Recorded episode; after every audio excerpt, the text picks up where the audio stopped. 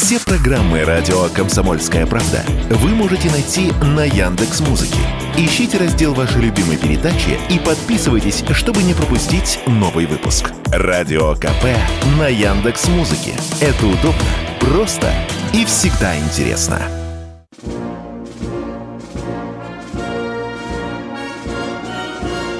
Военная ревю. Полковника Виктора Баранца. Здравия желаю, добрый вечер, добрый день. Говорит военный ревю «Комсомольской правды» всем, кто нас слышит. Ну, а мы здесь по-прежнему вдвоем. Я Виктор Баранец. И я Михаил Тимошенко. Здравствуйте, товарищи! Страна, слушай!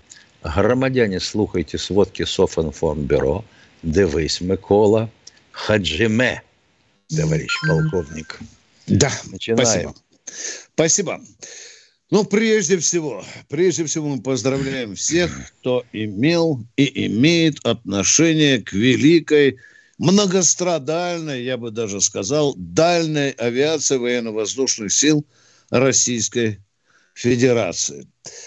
Уважаемые товарищи пенсионеры, да может быть и не пенсионеры, когда вам внучок или, может, даже жена вас спросит, а почему именно вот 23 декабря вдруг мы отмечаем День дальней авиации. Вы им да тогда... не иначе, как Илья Муромец взлетел. Да, да, да. да? Именно, именно в этот день взлетел наш великий четырехмоторник, детище Сикорского – вот он взлетел, и в то время он был самым большим в мире. Но если вас спросят, а сейчас, сейчас, дедушка, папа, а у нас есть сегодня бомбардировщики дальние, которые, ну, крупнее все. Да, скажите им спокойно, с чистой душой. Есть у нас такой самолет, Белый лебедь, Ту-160. А мы, Михаил, дорогой Владимир, скажи, пожалуйста, недавно же показывали, взлетел еще один Ту-160, правильно же? Вот но это, но это вот сделанный еще из советского задела, да, да. который лежал на заводе да, Горбунов. Да, да. Ну что, впечатляющий завод. Я был так, так похвалюсь вам, скажу, очень, очень аккуратненький, чистенький. Я, я просто почувствовал, что у нас не добили боевую авиацию. Ну что? Да у нас вообще а... кое-что загадочное совершенно происходило. Я помню, как на заводе, который выпускал э, ракетные движки, в свое время еще подлунную программу начинал. А когда по команде прекратили изготовление, директор завода их не пустил в лом – а зачехлил, наддул инертным газом и засунул на склад. Прошло 20 лет, американцы их у нас купили. За, не, за неплохие деньги. Ну, я, так сказать, приложил к этому руку, потому и знаю. Ну, да. Ну, так вот. Сегодня же есть у нас еще одна негромкая, но значительная дата. Сегодня день рождения Центрального музея вооруженных сил Российской Федерации маленький-маленький рассказ о моем посещении. Я люблю ходить в музей.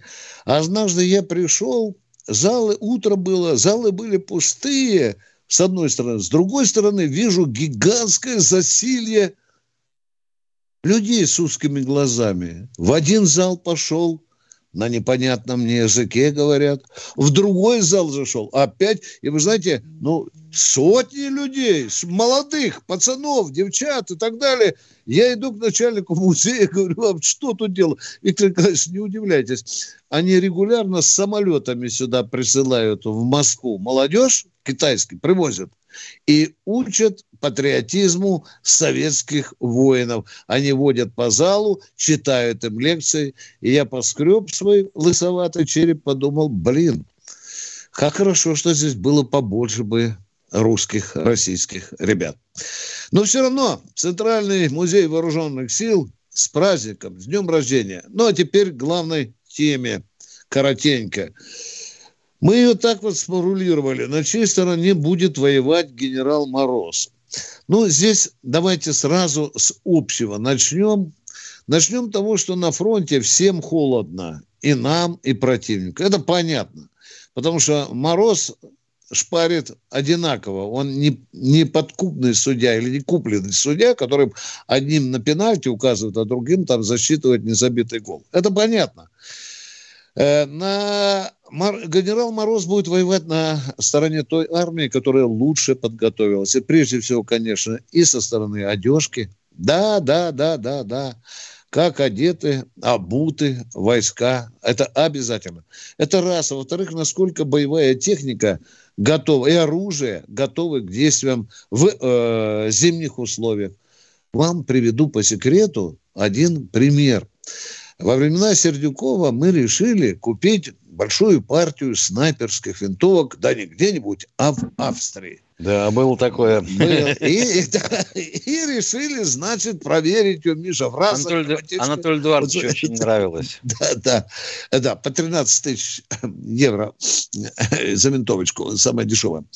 Ну и повезли, конечно, куда? На юга повезли, постреляли, в Сибирь повезли, повезли на север, бросили э, спецназовцев в снега, а там температурка была так 36-37, а они, Миша, ни хрена не работают э, замерзает смазка. И патроны почему-то не так действуют, как да. положено.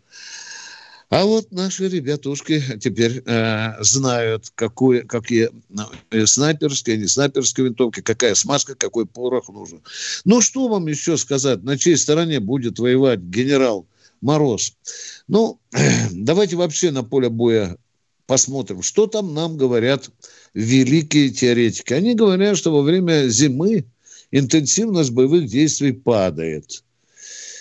Ну что, мы посмотрели, э, я посмотрел так историю войны. Я, вы знаете, генерал Картополов привел два, два классических примера. Мы вообще-то э, победу под Москвой добыли в лютые морозы, вы помните, да? И Сталинградскую битву мы тоже выиграли в лютейшие морозы, потому что мы были лучше одеты.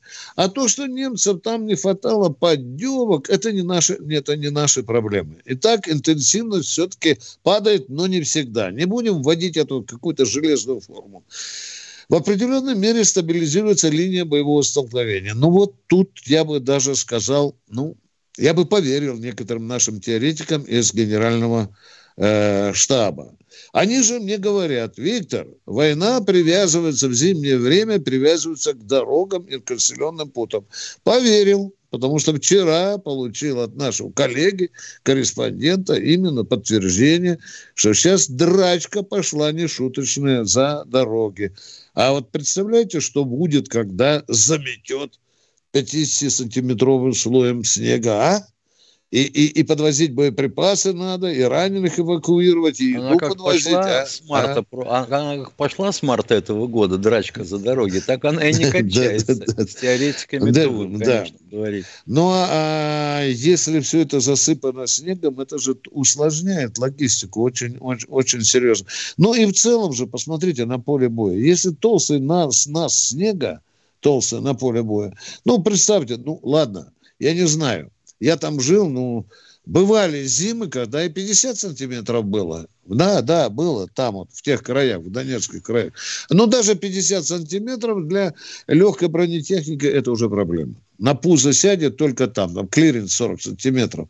Но что вам еще сказать? Ну, конечно, как должна армия готовиться по-разному. Вот я удивлен.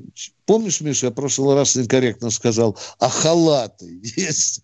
Маскировочные халаты, они тоже имеют очень серьезное значение для тех, кто находит на поле боя. Иначе вы просто будете желанной э, целью э, снайпера.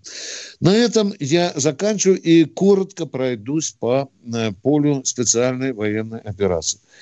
Сразу предупреждаю, что особливо каких-то ярких картин, боевых столкновений, баталий крупных я там не заметил, хотя тотально пробегался по всем направлениям. И по Купинскому, и Солидарскому, и Бахмутовскому, и Авдеевскому, и Краснолиманскому. Правда, вот последний, буквально полчаса назад разговаривал с человеком, который сказал, какие-то у нас странные шевеления э, со стороны ВСУ намечаются под Красным Лиманом. Ну, может быть, мы еще хайп не сбили, тот, который они поймали летом. Я, я Там не знаю. Там поползновения регулярные достаточно. Ну что, э, судя по э, э, заявлению Министерства обороны, Коношенков это делают свеженькое, да, мы уничтожили крупный пункт ремонта, внимание, обратите внимание, этих американских гаубиц три семерки. Почему? Видимо, сюда американцы уже прибежали, потому что таскали три семерки. Внимание! Поездами, эшелонами в Польшу таскали, потому что там ремонтный завод открыли американцы. Ну, видимо, решили, что это долго. Да тут еще и русские могут накрыть. Ну и к моему высокому удовлетворению, сегодня мы тоже сбили два МиГ-29 и еще один Ми-8. Доклад закончен. Вертолет Ми-8. Доклад закончен. Да Что не может этого быть. Врут да? все время. Врут. Вот Москва уже а, начинает прикрывать город панцирями, торами, потому что вчера один БПЛА украинский прилетел на помойку и поджег контейнер. Хорошо. Перерыв. Забавно, очень забавно. Перерыв, дорогие Военное ревю. Полковника Виктора Баранца. Они видят, что происходит, знают, как на это реагировать и готовы рассказать вам, что будет. Начинайте день в правильной компании. С понедельника по пятницу в 8 утра по московскому времени слушайте программу Игоря Виттеля и Ивана Панкина «Что будет?». Честный взгляд на происходящее вокруг. Продолжаем военное ревю вместе с полковником Михаилом Тимошенко. Михаил, О. ты слышал только что сообщение, что Минобр пошел якобы навстречу идеям Государственной Думы и каким-то боком через одно известное место все-таки НВП возвращает школу, ну каким-то вот, знаешь, э, через одно место. Просто вот НВП возвратить? Нет. А там в составе ОБЖ. Миш, как тебе да, это смотрится, а? Да, да, да. То есть да. частично они якобы и услышали э, рациональные идеи. И Особенно время... если еще родители возражать не будут. Да, да, вы еще, да, да, там же, да, была такая же идея. Они же, помнишь, да, только на совместном решении родителей, учителей и так далее. Ну что, давайте тогда вообще всю программу будем э, на сходе решать. На школьном дворе построим полторы тысячи родителей и определим программу, что нужно детям преподавать, что нет. Ну, а государство пусть выполняет волю родителей. Ладно, это важная проблема НВП. Мы так надеялись, что она в э, хорошем виде возвратится в школу. Не получается. Кто у нас в эфире? Здравствуйте, Николай из Самары. Здравствуйте, уважаемый Виктор Николаевич. Я вас обратный а, как обратная тезка, я Николай Викторович. Но да. совсем недавно я ну, просто включил и э, услышал, что какой-то звонок из Самары тоже. И там взяли и, как говорится, какую-то информацию слили про, про плохого начальника, который в Самаре, и у которого фамилия Шарин. Меня это очень задело. я вот... Что за начальник? Какой начальник? Я вопроса начальник, не слышу. Начальник, который в чем-то виноват, и фамилия а где этот Шанин. начальник? Ну, а, нельзя отключ... а нельзя отключить вот этого звонящего при всем Ассенизатором уважении работает. Какой-то начальник Три минуты, где-то работает. Три минуты не может задать вопрос. О, народ! Продолжаем военное ревю. Надеемся на более конкретные звонки. Поехали. Инна Здравствуйте, Нина Ищехова. Здравствуйте, товарищи полковники. Здравствуйте. Меня да. слышно? Еще да. Значит, вот мне 80 лет. Три года назад нашли мы моего папу, где он захоронен, значит, в 42 году. У меня вопрос. А сейчас есть вот эти медальончики, где адреса семьи, где его данные? Есть у наших солдат? Сейчас нет. Сейчас а на поле боя нет. Потому что не догадались. Извините, у нас обмундирования, бронежилетов не было, берцев не было. Какие тут медальончики, уважаемые? Это с помощью таких, как вы, и появятся медальончики. А жетончики, вот эти вот алюминиевые, которые мы с тобой всю жизнь носили, что, да. нельзя было наштамповать?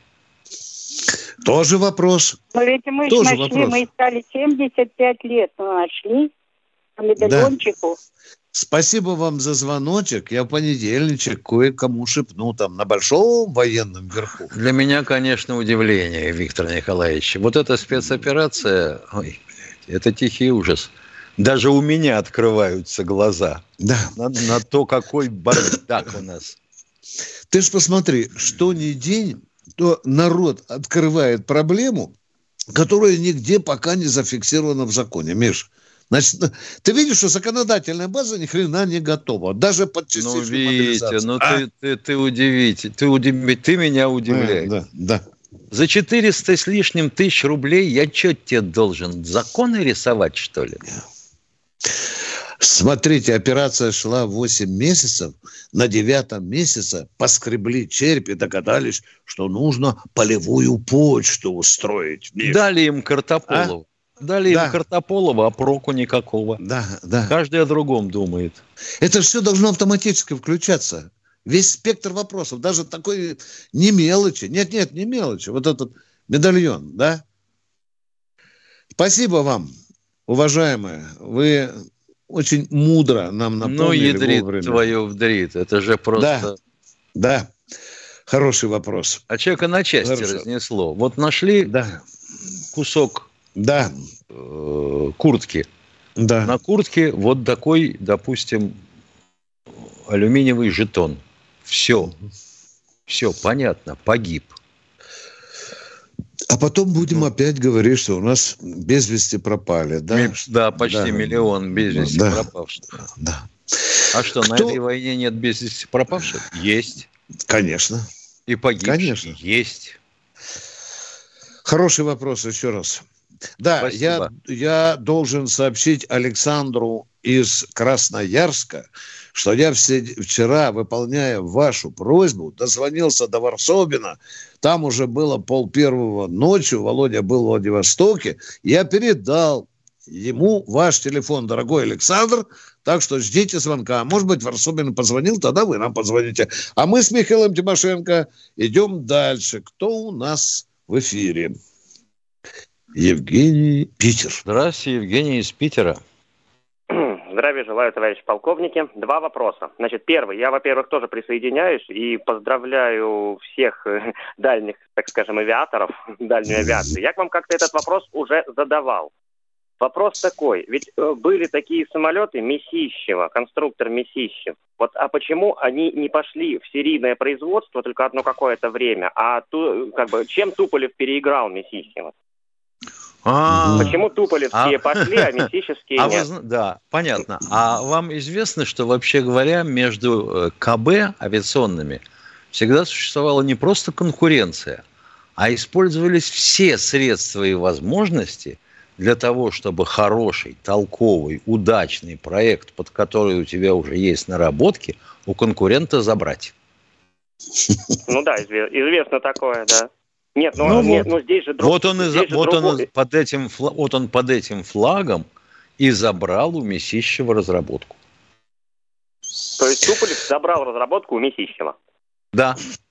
Точка. Первый э, вопрос. Я э, понял. Вопрос, вопрос, втор, вопрос второй. Очень много говорилось про гипербарические боеприпасы, про вот э, ТОСы, про там Буратино, вот что там еще Опа, папа. А, термо, термо, термо. извините, извините, извините, да. из, изви, извините, извините, да, да не да. специалист, не специалист, да. А Ничего страшного. пожалуйста, а, а что такое шмель? Это то же самое, только меньше Это тоже самое, да. как в том анекдоте времен культурной революции в Китае. А кто такие дзяуфани? Это те же самые, что хунвейбины? Да, да, говорит лектор из общества знания. Это те ж самые хунвейбины, только у целлофании. Так вот, ну, это ручной понял. гранатомет. Типа и нашего РПГ-7. Да. Но в него вставляется граната, у которой боевая часть содержит смесь с окисью этилена, с диоксидом этилена, который вот дает такой термобарический эффект. А еще шмелем у нас называют самолет, у самолета дальнего радиолокационного обнаружения, А-50, еще грибом это называют. Вы видите А-50? Антенна. Антенну. И вот, Наверху у него вращающая. Да, назвали как раз шмелем. На второй вопрос мы вам ответили, уважаемый питерец. Позвольте да, нам спасибо. идти дальше. Вам спасибо. Кто у нас? Евгений, Евгений Ярослав. Ярославля. Здравствуйте. Здравствуйте, товарищи офицеры. Вот помимо да. вертолетов, штурмовку войск противника штурмовики наши производят и какими штатными средствами, помимо ракет? Все, что может быть подвешено на Су-25, да. используется по противнику. Фабы. А пушечным огнем? А пушечным огнем? Или нет? Ну, пуш... Почему? Пушка есть. Вопрос в другом. А кого ты будешь пушечным огнем уничтожать? Как Ил-2? А, а, в, транш... а в, в траншеях на переднем этом Опять а, же, скор... а это, скорость у вас, а скорость у вас а ну, скорость у вас какая? Так можно стать добровольным гастелло, Миша. Да. Угу. Пушку-то ведь по э, наводить, пушка-то ведь наводится корпусом самолета, а для а, того, ну, чтобы понятно. с пушки обстреливать, значит, тебе надо пикировать. Ну и сколько ты подпикируешься а там?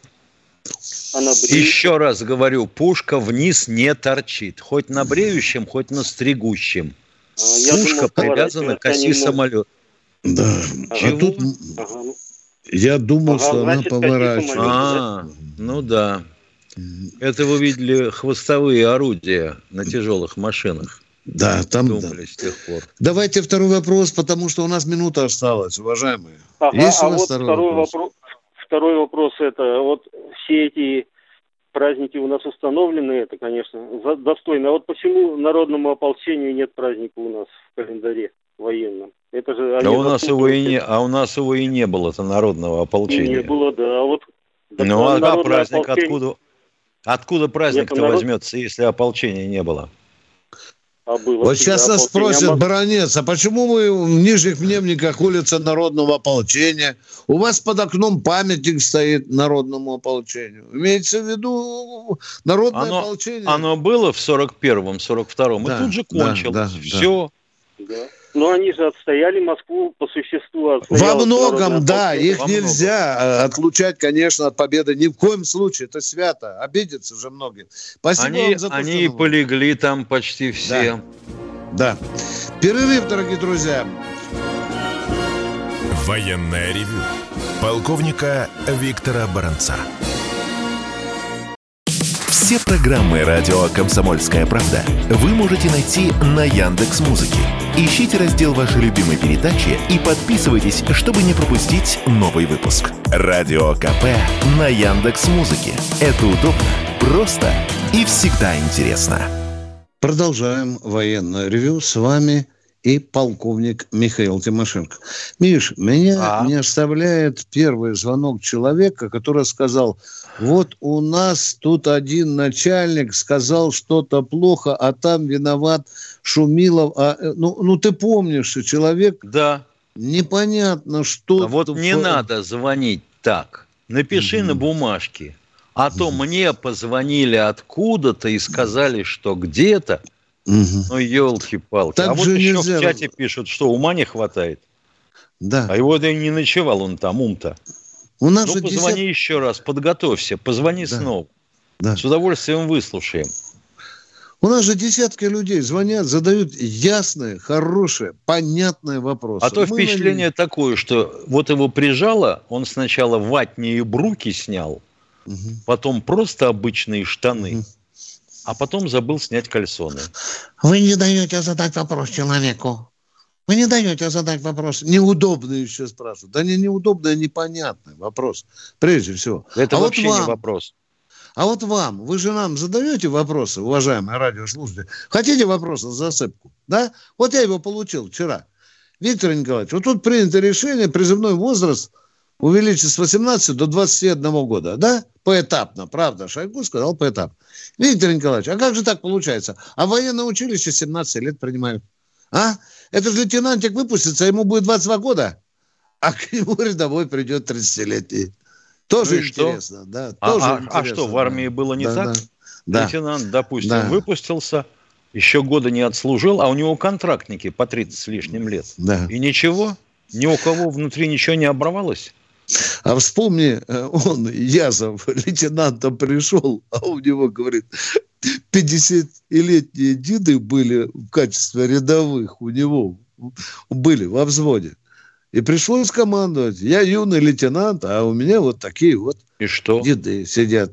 Да, и ничего, подчинялись. У меня побеждали. отцу было 26, он батальоном командовал. Да. Лейтенант. Где, где, наверное, были люди в два раза да, взрослее. Да.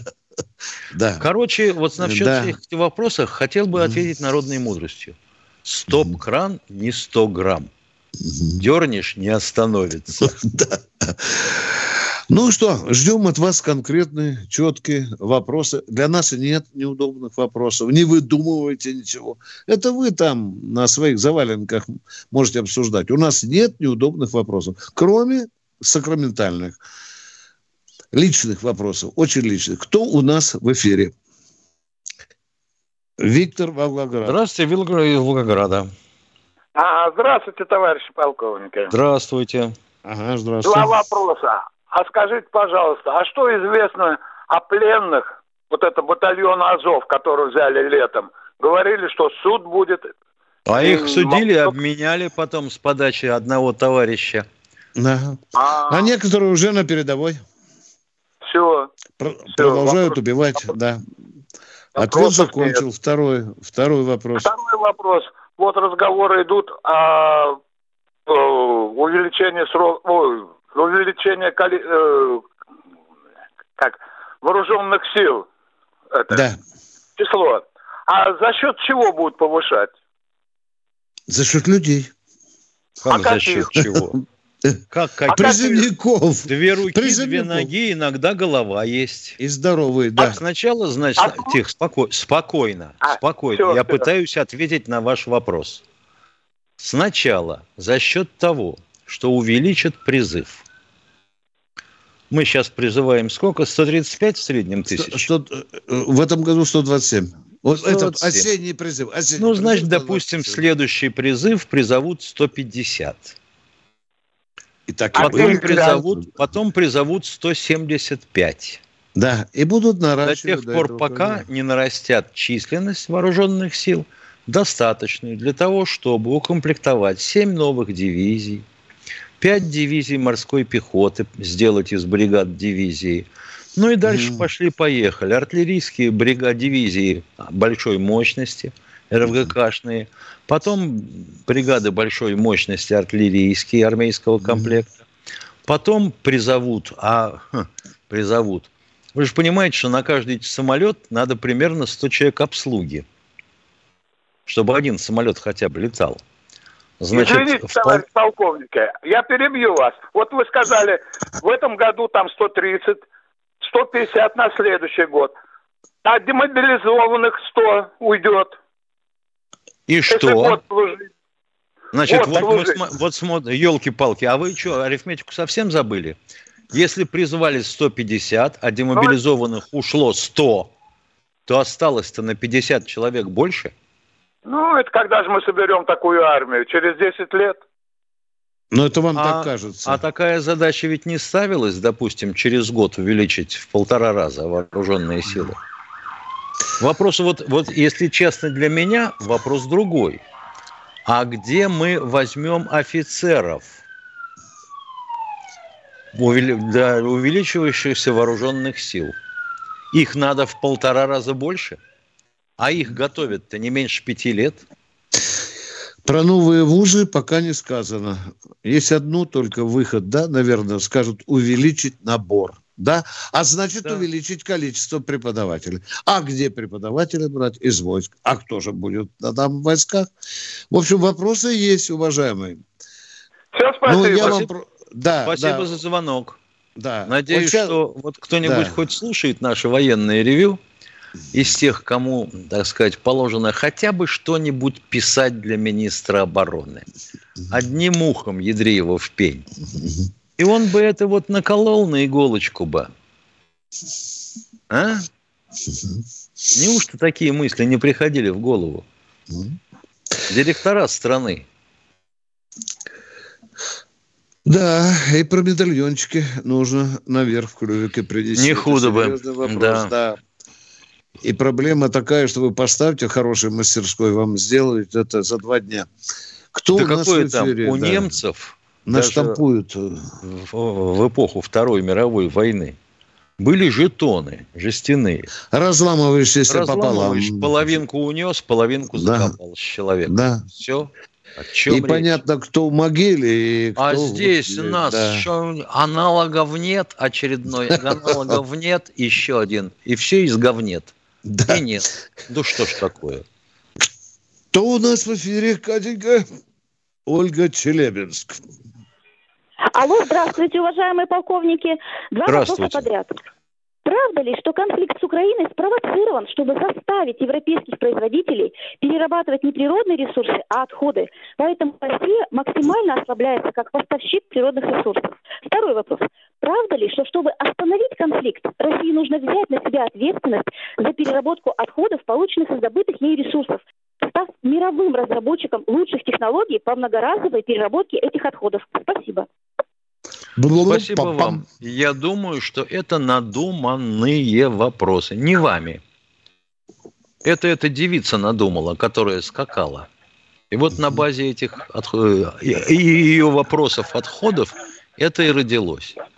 Вся эта бодяга на Украине, в том числе, была задел, задействована зачем? Окончательно. Это второй план Маршала. Ослабить Европу, завести по новой оборонную промышленность, потому что когда, когда впервые а, за советское время Михаил Сергеевич учинил разоружение доскотского безобразия и бесштанного хождения и объявил у нас конверсию, первое, кто на это отреагировал, были американские промышленники. Они навалились на своего президента и стали орать. Вы что делаете? Вы что делаете? Нам что, заводы останавливать? людей на улицу выбрасывать. Да тебя сейчас вот импичмент примут в парламенте, и нет тебя, потому что у них выбирают э, в Конгресс и в Сенат от места. У меня в штате вдруг упало число рабочих мест. Ё-моё! Да я разорву тельник до ширинки. Вот и все. Ольга, э, вы обратите внимание, даже такие карликовые армии, э, как эстонская, латвийская, литовская, они действительно скребут по сусекам. И обратите внимание, американцы что им говорят? Да, давайте, давайте, украинцы, мы вас обеспечим. Кто прибыль будет получать? Кто будет прибыль получать? Вы что думаете, американцы бесплатно накачают эти три карликов? Да нет же они все эти будут покупать, как и Украина, кстати. Вы только не подумайте, что там развернул карман, вывернул Байден, на тебе 40 миллиардов Зеленский. Нет. На этом наживается прежде всего военно-промышленный комплекс Соединенных Штатов Америки. У него сейчас, не знаю, как там можно назвать, ренессансом, возрождение или нет. Просто процветает. Они Богу молятся на Байдена, который затеял вот это все. Кто у нас в эфире? Алло. Тимофей, Москва. Здравствуйте, два вопроса. Здравствуйте, Первый. Тимофей. Верна ли информация, что наши солдаты в отсутствии средств связи вынуждены бегать по линии фронта, чтобы донести информацию до командиров? Отдельные да, случаи такие да, были, да, да. Так, да, как посыльные да. бегали в ту войну. Да, да. И, и второй вопрос, пожалуйста, а то уходим из эфира на перерыв. Второй вопрос, пожалуйста. Если, если Херсон считается субъектом России, а его жители нашими гражданами, то зачем его сейчас обстреливают? А потому что он не полностью Херсонская область под нашим контролем, уважаемый Херсон. Да, да. Правобережье Днепра не наше да, пока. Да, да. Военная ревю. Полковника Виктора Баранца. Знаете, как выглядит экономика? Она выглядит, как Никита Кричевский. Знаете, как звучит экономика? Правильно, как Никита Кричевский.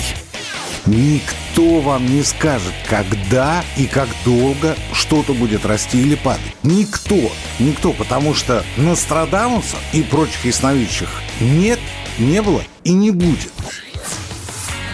Каждую среду в 7 часов вечера слушайте программу «Экономика» с Никитой Кричевским на радио «Комсомольская правда». Дорогие друзья, военное ревю перешло в YouTube. На ваши вопросы отвечают все те же Тимошенко и Баранец. Наш телефон остался тоже прежним. 8 800 200 ровно 9702. И кто же к нам дозвонился в YouTube? Игорь Краснодар. Здравствуйте, Игорь из Краснодара. А, добрый день, уважаемые товарищи полковники. Вот э, недавно наш верховный э, главнокомандующий э, озвучил такую мысль, что украинцы это наш братский народ. Ну, я, собственно, я с этим тоже согласен. Вот. Скажите, в системе вооруженных сил существует ли существуют э, агитационные отряды, которые на переднем крае занимаются занимаются агитацией да. Э, Я понял вас, отвечаю. Красные снаряды, набитые листовками, мы отправляем на украинскую сторону.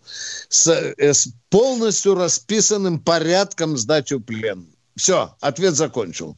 Да, У нас да, еще тоже... громкоговоритель, Миша, есть. Гром, я видел, да, да. У нас даже в Госдуме есть да. представитель этой славной прослойки вооруженных сил. Фамилия ему Клинцевич, спецпропагандист. И у нас есть такой громкоговорящий матюгальник, который уже показывали даже по телевидению. Хлопцы из Украины, сдавайтесь. Второй вопрос, пожалуйста. Все, я задал все свой вопрос. Да, пожалуйста. Спасибо. Да, едем, едем к следующему. Александр Здравствуйте, Питер. Александр из Питера. Здравствуйте, хорошего благополучного дня и хорошего здоровья. Я просто такой, нигде не могу найти в интернете, сколько населения Украины сейчас под их, ну, как бы властью киевской, и какой у них мобилизационный ресурс. Можете подсказать? Опа. Численность ну, населения Украины была известна. 45 было, стало 45 35, было. да. А сейчас 35. Значит, вы, вы, 3 вы, миллиона вы, ушло в нашу сторону, по-моему, да? Остальные другие Остальные 7 с хвостом ушли в Европу. Ну, Украина, это же Европа. Вот они туда и пошли, и теперь европейцы с ними хлебают. Значит, осталось 35. Если эта страна развитая и цивилизованная, то ресурс мобилизационный составляет примерно от 10 до 12 процентов от численности населения. Алло, вы меня слышите? А да, вы конечно. меня слышите или нет? Да, да, да, да, я, я слышу, я, я понял. Что, да, да, да, да, да, я вам только что ответил.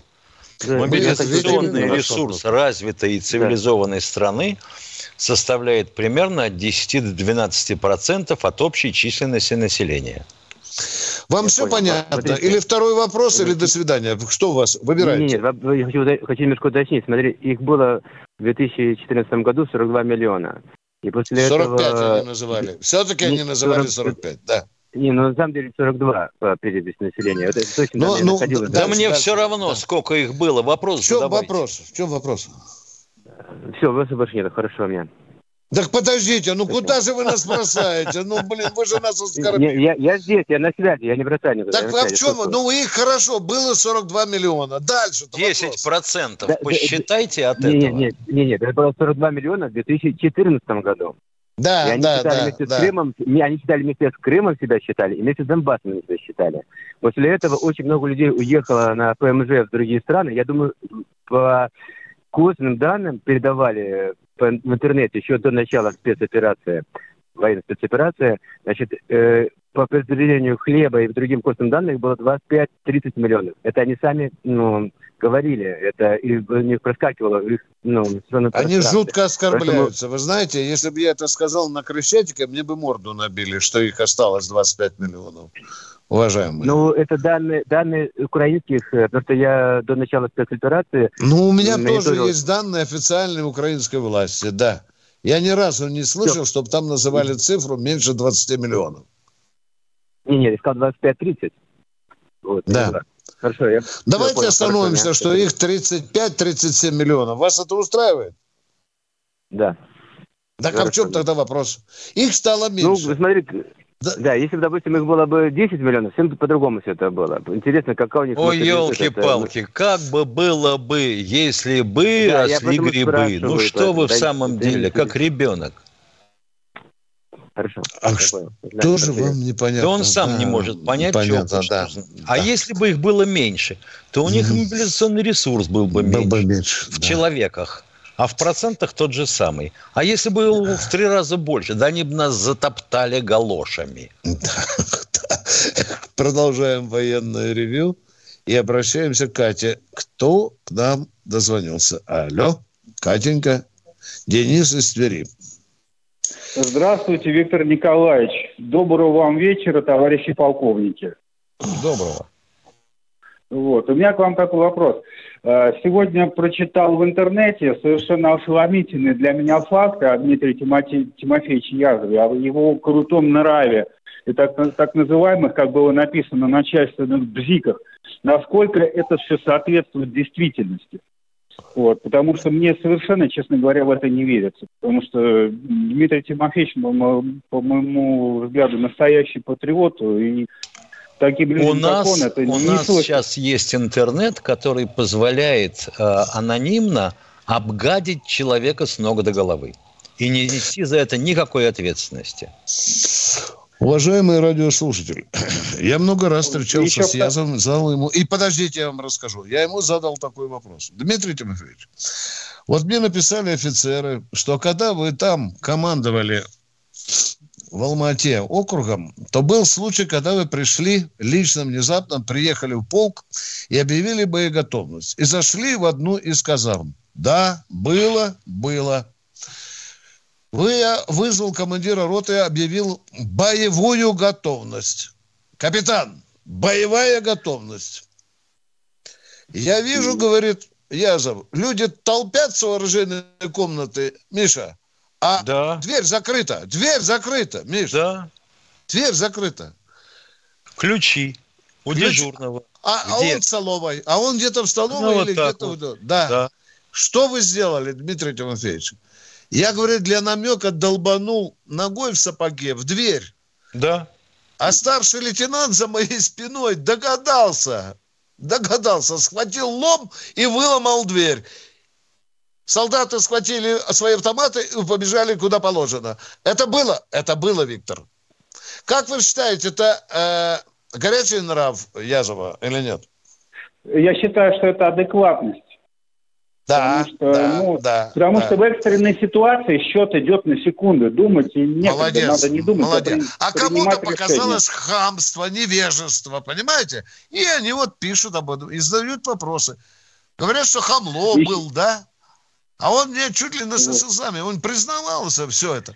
Он и признавался, что, говорит, когда лейтенант пришел, в окопах сидят, я прошелся по окопу, а у меня, говорит, сидят эти мужики, а у них вот такие лица. Я им спрашиваю, так мне говорят, хлопцы, деды, а что у вас морды раздутые? На что он повернулся и сказал, лейтенант, мы пять дней уже не ели, мы пухнем с голода. Но зато как это было преподнесено, что вот пришел лейтенант, морды разъедены. А я потом извинялся, он даже в статье мне написал – вы бы хотели извиниться? Да, я бы хотел еще раз извиниться перед теми фронтовиками, которым я сказал, что у вас морды раздуты. Едем дальше. Мы ответили на ваш вопрос. Кто в эфире? Ого. Здравствуйте, Владимир из Владимирской области. Здравствуйте, товарищи полковники. Здравствуйте.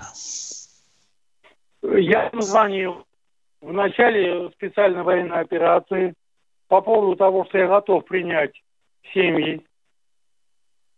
Может быть, вы помните. Может быть. Благодарю вашу передачу за то, что эту передачу услышал мой свояк, который сам с Полтавы, родственники у него живут в Харьковской области. Они приехали ко мне буквально через неделю – Воронежскую область. После того, как их поселок освободили, они у нас побывали в Воронеже, в Воронеже и в акванариуме, и везде побывали. Все, пожили у меня хорошо. И вот недавно, к сожалению, мы с ними расстались. Они уехали домой. Я очень вам благодарен за вашу передачу. А мы вам благодарны, великий Спасибо человек. за звонок. Спасибо. Спасибо за вашу большую душу. Продолжаем военное ревью. Кто у нас? Хабаровск, Алло. это свято. Здравствуйте, Виктор Алло. Хабаровска. Да, Здравствуйте. здравствуйте. Алло. Здравствуйте. А, здравствуйте. Вы меня слышите? Да. Еще раз говорю, здравствуйте. Слышим отлично. Да. Говорите. Виктор, Виктор из Хабаровска. За пределами России. Как поет... Почему э, это за пределами России? С какого а хрена потому что Расторгуев так поет. Вы спросите у него. От Неужели он такой... Я не сразу не слышал, что Хабаров Отключай. за пределами России. Отключай эту хрень, отключай. Извините. Сразу. И причем поклеп возвели, возможно, на Расторгуева, а нам потом с Михаилом расклепывать. Кто следующий в эфире? З- Хабаров О, за пределами Здравствуйте, России. Анзор Нальчик. Да. Добрый вечер, уважаемые полковники. Добрый. Виктор Николаевич, Добрый. первый вопрос к вам адресую. На какую высоту поднимается Ту-160? Высота больше 20 тысяч метров. Значит, да, расхожий эшелон у нас, вы знаете, 10-15, а он, конечно, гораздо выше забирается. К этому слову тогда, Виктор Николаевич, любое ПРО э, может сбить его, то есть ПВО, сбить э, Ту-160. А вы Нет, да? знаете, на какую высоту стреляет вообще ПРО? У нас есть ПРО, который уже в космос ближе достает, уважаемый. Нет, Это давай поясним человеку. Николаевич. За Да, 100 давай километров, давай, дорогой Давай мой поясним человек. человеку. Ту-160 – это наше оружие ядерной триады. То есть его основным оружием, которое он наносит удар по противнику, являются управляемые ракеты. Ракеты с ядерным э, боевой частью летят на 2500 километров и даже дальше. Для того, чтобы бомбер мог не заходить в зону ПВО. ПВО. И ПРО, и ПРО, и ПРО. И ПРО. И ПРО. Да хоть метро. Да. Поэтому совершенно не важно, на какую высоту стреляет э, комплекс ПВО противника, если ты запускаешь ракету на дальше, чем он вообще может выстрелить. Понимаете? Отлично, отлично. Две с половиной тысячи километриков. Так, ни- никому больше не рассказывайте. Есть ракеты, которые запускаются и летят к цели. Да, да, да. Мих- Михаил Владимирович, вот вопрос к вам теперь. А, вы верите китайцам? Что-то подозрительно они сотрудничают с США. Нет, ну Китай есть Китай. Хорошо бы праг- факт. Очень, очень прагматичное правительство. Естественно, Китай себе во вред ничего не делает. А чем вызван ваш вопрос? О, не- об О том, что они, о том, что они не хотят А? своими банками попадать под вторичные санкции. Ну и правы. Почему? А зачем им попадать под вторичные санкции? Виктор Николаевич, знаете, я обосную вам, почему я такой вопрос задал. Э, то есть э, чем-то они нам ни- ничем даже вот не помогают. Вот э, Иран помогает, но китайцы почему-то А молчат, сидят. Они же нам уже тысячу раз втолковывали. Партнеры, да, но не союзники. Никогда не Понятно. союзники. У нас нет союзнических отношений. Партнерские, да. Китай ведет свои игры. И он никогда не будет действовать в ущерб своим национальным интересам. Хотя дружить с нами будет. Понятно. Спасибо вам. Удачного Спасибо вечера. вам. И с Спасибо. наступающим. Всего Ну, Взаимно и вас также. Всего доброго. Саратов у Здравствуйте, нас. Петр из Саратова. Здравствуйте, товарищ полковники. Здрасте. Короче, у меня первый вопрос такой. Э, Значит, э, рядовой Анашкин служил в 77-79. Что-нибудь осталось в Азербайджане? Кирдамире? Нет, ничего не осталось. Мы, мы оттуда ушли. Мы убрали. И оттуда ушли, из Грузии ушли. Одна база у нас есть в Закавказье. Это в Гюмри на армянской территории. И азербайджане входят в АДКБ. Точка, товарищ рядовой. Какой у вас второй вопрос? Э, второй вопрос, товарищ полковники. А не противно ли вам, что у вас на таком названии «Комсомольская правда» происходит такая реклама, а? Да. Мы за нее не отвечаем, уважаемые. Мы... Так вы не а вам не стыдно жить в городе, дорогой мой человек? Вам не, не стыдно жить в городе, где 99% на импортном языке на магазинах написано. Как вам не стыдно жить в этом городе, уважаемые, а? Как вы можете так вообще нам звонить после этого, а? Вам не стыдно? У вас телефон иностранный, у вас трусы иностранные. И вообще дело, само а? слово магазин не русское. Да.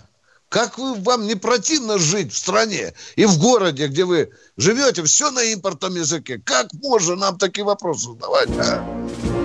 Все, до завтра. Прощаемся до, до завтра, до 8 утра. До, до 8 утра. Военная ревю. Полковника Виктора Баранца.